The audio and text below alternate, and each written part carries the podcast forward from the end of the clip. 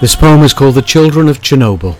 The old beeches are the autumn prophets of the twilight grey, their high leaves flash mobbing the fat pigeons and the darkling thrush with all the early songs of winter, their big and bulbous boughs wielding the bow, summoning Boreas from his summer bed, saying, Arise, old friend, bestir thyself, O come, north wind, and blow.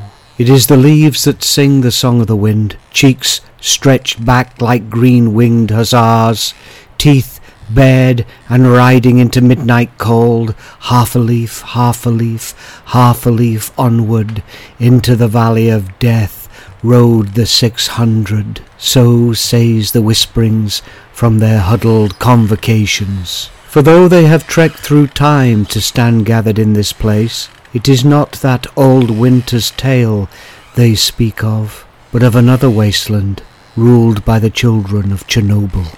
So Isaiah 55 verse 12 says, You shall go out with joy and be led out with peace, and the mountains and the hills shall break forth into singing before you, and all the trees of the field shall clap their hands.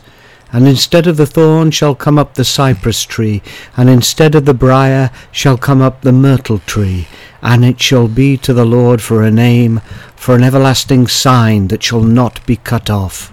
A word of explanation then.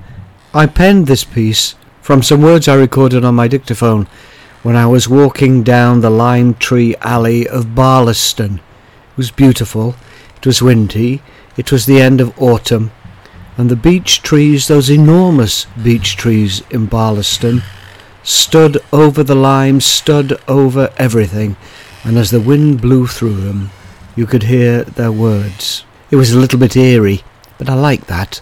Currently, while the West is bewailing the loss of Bake Off from the BBC, and some bugger called Bruno has resigned from Strictly, the whole of Russia is involved in preparations for World War III. It is said that trees communicate with one another through their rooted mycelium, fungi, and mineral deposits of the forest. Messages are spread without doing any drugs.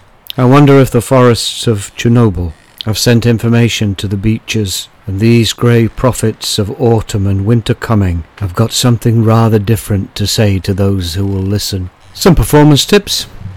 Well, I don't know. Be a little bit mysterious, maybe. Be a forester. Be a tree. Be part of the Grey Council, those prophets that stand between the light and the darkness and speak to us. And now for the second reading, The Children of Chernobyl. The old beeches are the autumn prophets of the twilight grey.